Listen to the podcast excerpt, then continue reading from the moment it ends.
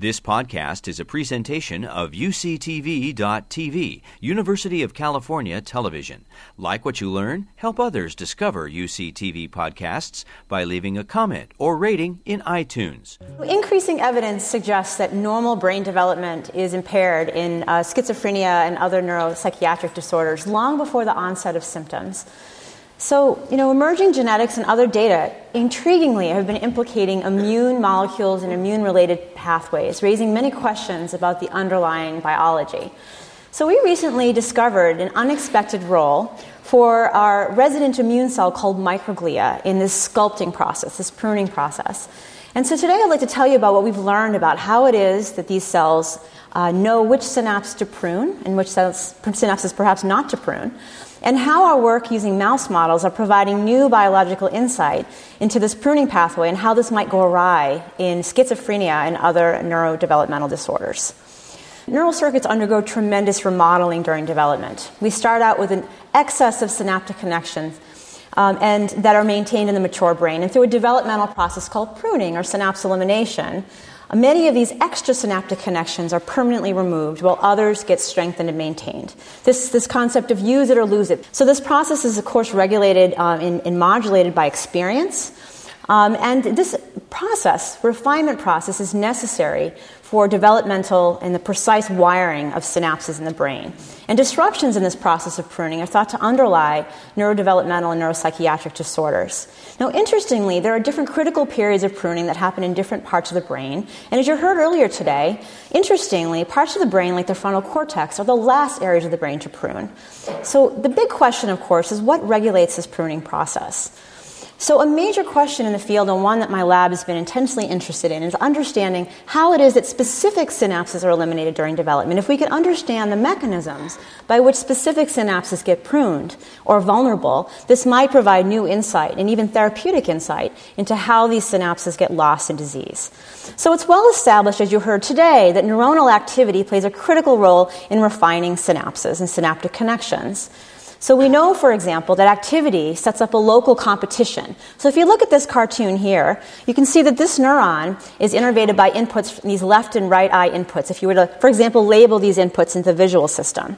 But over the course of development, you can see that this neuron, that some of these inputs, in this case the blue ones, get permanently removed, while the red ones get strengthened and maintained. So, what is the question mark that we're interested in is understanding what are the molecules that link change in activity Uh, that with a physical elimination of the blue input, but not the red one. So much of the field, of course, is focused on the neurons themselves. These are, in fact, the cells that get pruned. But emerging evidence implicate glia, the non-neuronal cells of the brain, in this pruning process.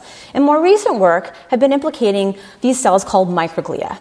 Now, as a card carrying glial biologist, I have to say I've ignored these cells my entire career until very recently. And that is in part because these are the only cells not born in the brain.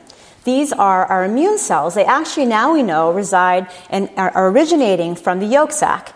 And they actually enter the brain very, very early in development. In fact, in a mouse, they enter the brain as early as embryonic day eight. That means they're the first non neuronal cell in the brain. They're there when amazing growth is happening in the embryonic brain. Yet we know surprisingly little about the normal roles of these cells. Much of what we knew about them was in the context of injury and disease. Now, these cells make up about 10% of the cells of the brain. They tile the brain. But one of the things that makes them incredibly unique and different from any other cell is there are resident phagocytes. They're actually, by nature of the fact that they're immune cells, they're really good at eating things or phagocytosing things. But the other thing that two photon in vivo imaging has shown us, meaning if you were to put a microscope over a mouse's brain and thin, thin their skull and use a reporter line in which all the microglia are labeled green, what you can see is that these cells are incredibly dynamic. You can see the processes are constantly uh, moving all the time, and they're surveying the extracellular environment. And the big question we wanted to know is what is it that they're surveying? And one of the things we now appreciate that they're surveying are synapses. So if you were, to, for example, to overlay uh, neurons, in this case, this neuron is um, labeled in red, you can see the processes of these microglia intimately contacting spines and axons all the time. This is happening in your brain right now It's amazing. And one of the things we also appreciate from our work and others is that they can even sense local changes in neuronal activity. So if you manipulate that neuron and you fire it more, or if you silence it, the microglia know somehow. And that suggests that there must be some sort of signals that are being transmitted and that the, the microglia have receptors that recognize those signals. So, what about the postnatal brain when the, all of this remarkable plasticity is happening? What about early in development? So, that is the question we set out to address a number of years ago. And we used the developing mouse visual system as our model because so much was known about how synapses prune in this particular part of the brain. And so, we use the developing retina geniculate system of the mouse, where you can actually uh, label the inputs from the two eyes with dye, and then we could ask, what are the microglia doing at that circuit during the critical period of pruning? And what you can see here is that the microglia in green are intimately associated with the left and right eye axons. And the question that Dori Schafer in my lab addressed was are they actually engulfing or eating those synapses? And what we found is that almost every microglia we surveyed during this peak of remodeling at this point were full of inputs from the left and the right eye. They were actually in their lysosomes. And quite importantly, this process of pruning was developmentally regulated. They were doing it during these critical periods of pruning, but not later. And that suggests that there must be some signals that tell the microglia to do this and other signals that tell the microglia to stop. And we're very much interested in understanding what those signals are. So the next big question, of course, is how is it that microglia know which synapse to prune? Now, we now appreciate that it's not a random process. You know, the first hypothesis is, well, they're phagocytes. They just happen to be there, and anything that's around, they're going to eat. But we know there were critical periods, again. And so that suggested the possibility that they were recognizing synapses through some molecules. So going back to that activity dependent um, competition model, the red and the green, the red and the blue inputs, uh, if you change activity, we know that the less active inputs are selectively eliminated or more preferentially eliminated. And again, using the visual system, we could manipulate activity in the two eyes and block activity in one eye with a drug that blocks sodium dependent action potentials. And what we found is that microglia preferentially engulf the axons from the less active eye. And that again tells us this is some activity dependent cues. So, how do microglia know which synapse to prune? Well, recent work, if we go back to work I did as a postdoc in Ben Barres's lab, back then we unexpectedly uh, identified a role for a group of immune molecules called complement in this process of synaptic pruning in the mouse visual system. Now, this is a group of immune molecules traditionally associated with the innate immune system. And this was a surprising finding at the time, but what we essentially found is that the retinal ganglion cells, the cells, the cells that are actually getting pruned, are actually um, expressing some of these molecules like C1q. And if you knock out C1q and downstream C3, these mice fail to segregate into their eye specific territories and they remain multiply innervate even into adulthood. And so this raises this question of how is it that a group of secreted molecules that are related with the immune system could be doing something as precise as pruning? Well, going back to the immune system is where we learned a lot. Complement's main role in the immune system is to tag apoptotic cells and bacteria for rapid removal. So, for example, C1q would bind to that bacterial cell. This would set up a proteolytic cascade that then cleaves downstream components like C4, C2, C3. And the canonical way by which that cell would get removed is it would be tagged by C3, and then a main way it gets removed is through phagocytes like macrophages in your periphery that express receptors for complement. And what we found is that complement was actually uh, tagging, if you will, um, subsets of synapses during development, and that microglia are the main cells that express this complement receptor. And that led to this hypothesis that microglia were recognizing complement tagged synapses, maybe the less active synapses. And indeed, when we knocked out either the receptor on the microglia or complement itself, microglia are only about half as good as engulfing synapses. So this identifies complement as one of the main ways by which these synapses get pruned. But of course, it also tells you it's not the whole story. Now, importantly, if you fail to prune through this mechanism, this led to sustained defects in synaptic connectivity. There were too many synapses. In fact, David Prince's lab later went on in the C1q knockout mice to show that these mice remained multiply innervated and hyperconnected, and they were more, more prone to epilepsy, at least through the adolescent period. And that, of course, raises many questions we're actively investigating related to the functional and behavioral consequences of not enough pruning or too much pruning during development. And that now brings me to this question that this is one of many mechanisms by which synapses gets pruned. It's unexpected because it involves an immune cell and a group of these secreted immune molecules, but there's many other uh, lines of evidence now that are implicating both glia and other immune molecules like the MHC and the PirB. Now, importantly, much like the immune system, this pruning pathway we've identified seems to be tightly regulated. Microglia do not continue to do this through life. There are, there, are, there are times and places in which this is happening. They become less phagocytic as the animal matures. And a lot of these molecules, like C3, are dramatically downregulated in the healthy brain. You'd not want to have pruning continuing all the time. But what if it did? What if it kept pruning? Or what if the brakes weren't there? Or what if something turned this pathway on too much?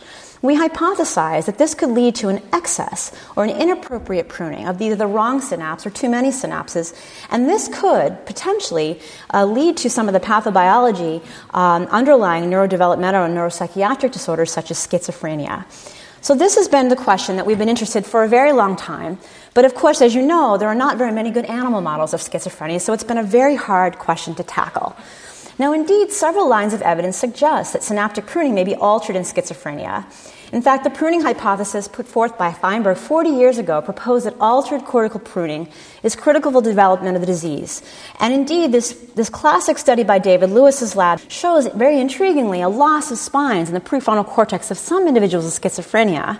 And, and imaging studies have also showed cortical thinning um, in patients even before the onset of symptoms. And putting this together, the pruning hypothesis is pretty attractive. However, it's not actually been directly demonstrated. We don't yet know, for example, in these patients, were these really a pruning defect? Were these lost or never formed?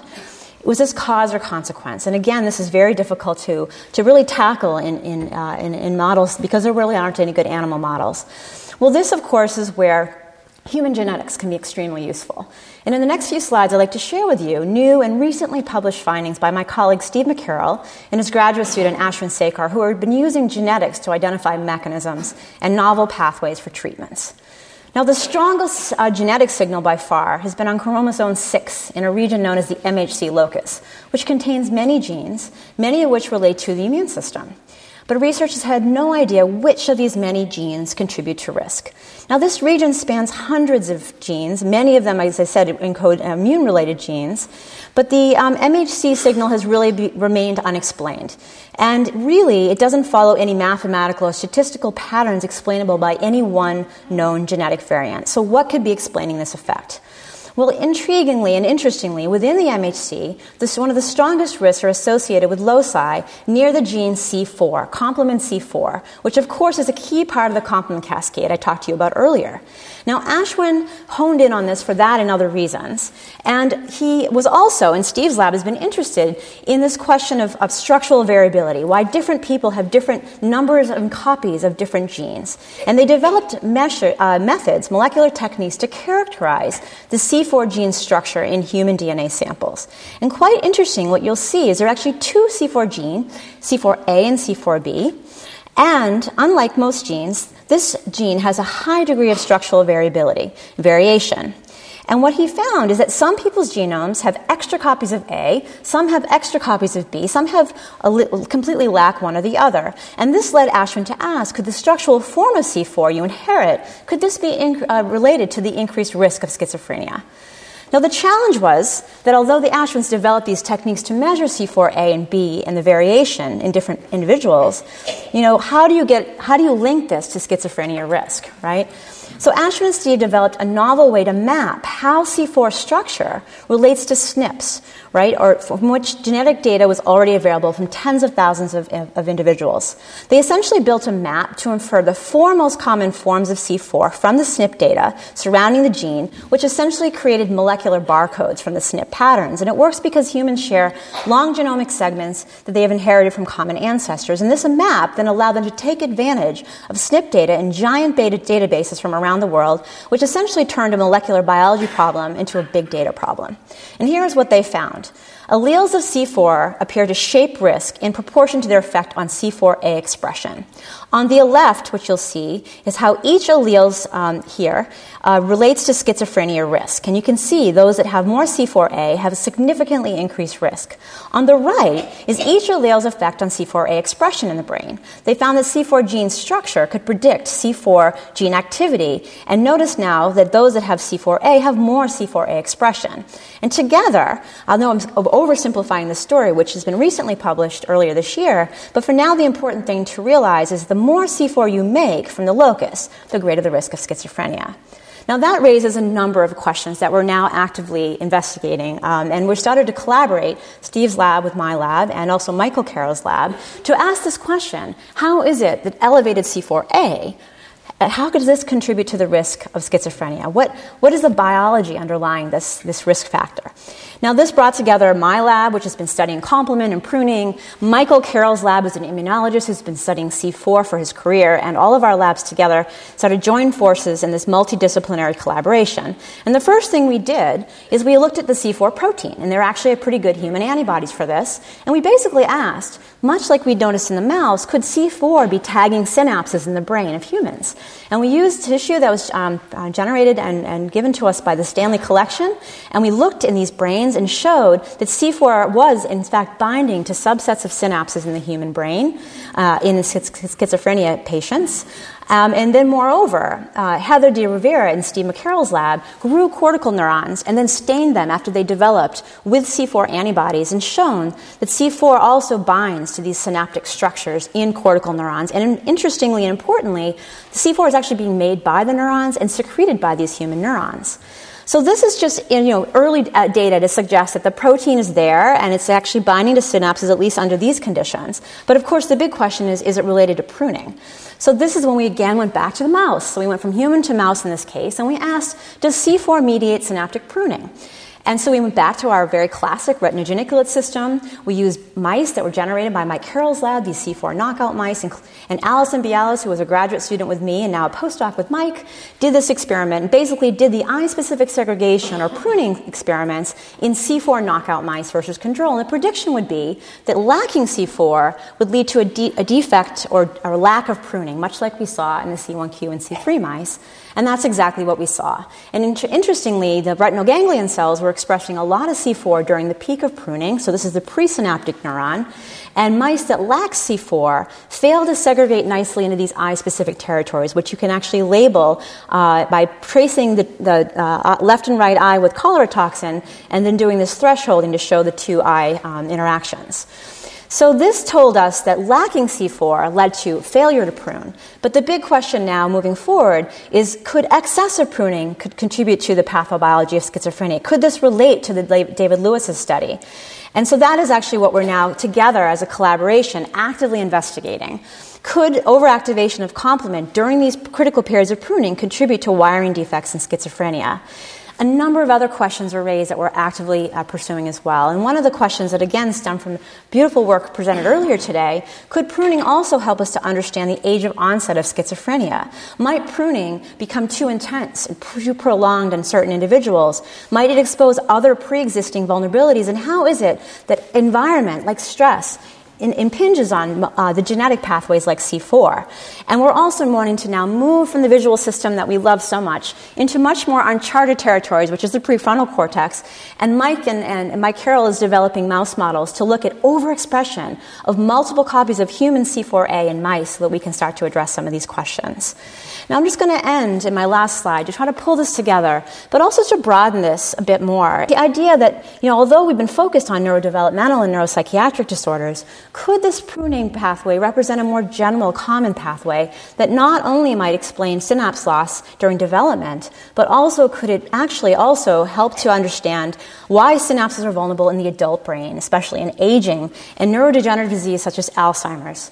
And so, indeed, multiple work now from several labs, including our own, has suggested that this very same pruning pathway that I just told you about becomes aberrantly activated very, very early in Alzheimer's disease models and other models, and that indeed that this overactivation contributes to synapse loss. And very excitingly, if you block this pathway, either genetically or with antibodies or other mechanisms, you can prevent synapse loss and in some cases even some of the cognitive impairment.